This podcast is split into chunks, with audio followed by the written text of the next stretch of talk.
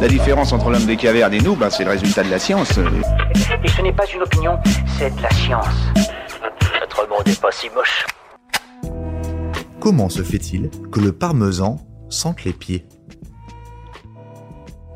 L'odeur du parmesan ne vous rappelle-t-elle pas une autre odeur corporelle? Celle de vos pieds, bien sûr. Les deux contiennent des esters méthylbutanoïques. Mais ces substances apparaissent selon deux voies différentes. L'odeur de pied du célèbre fromage italien est due à sa fermentation de 24 mois au minimum qui peut durer jusqu'à 4 ans.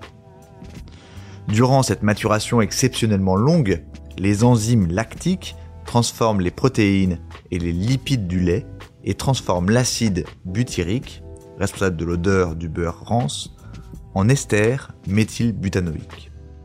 Quant au responsable de l'odeur de parmesan des pieds sales, on l'appelle le Staphylococcus epidermidis.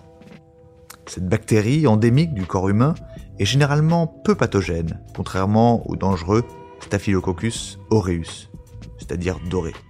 Mais il produit de l'acide isovalérique, connu aussi sous le nom d'acide 3-méthylbutanoïque, précurseur des odoriférants esters méthylbutanoïques.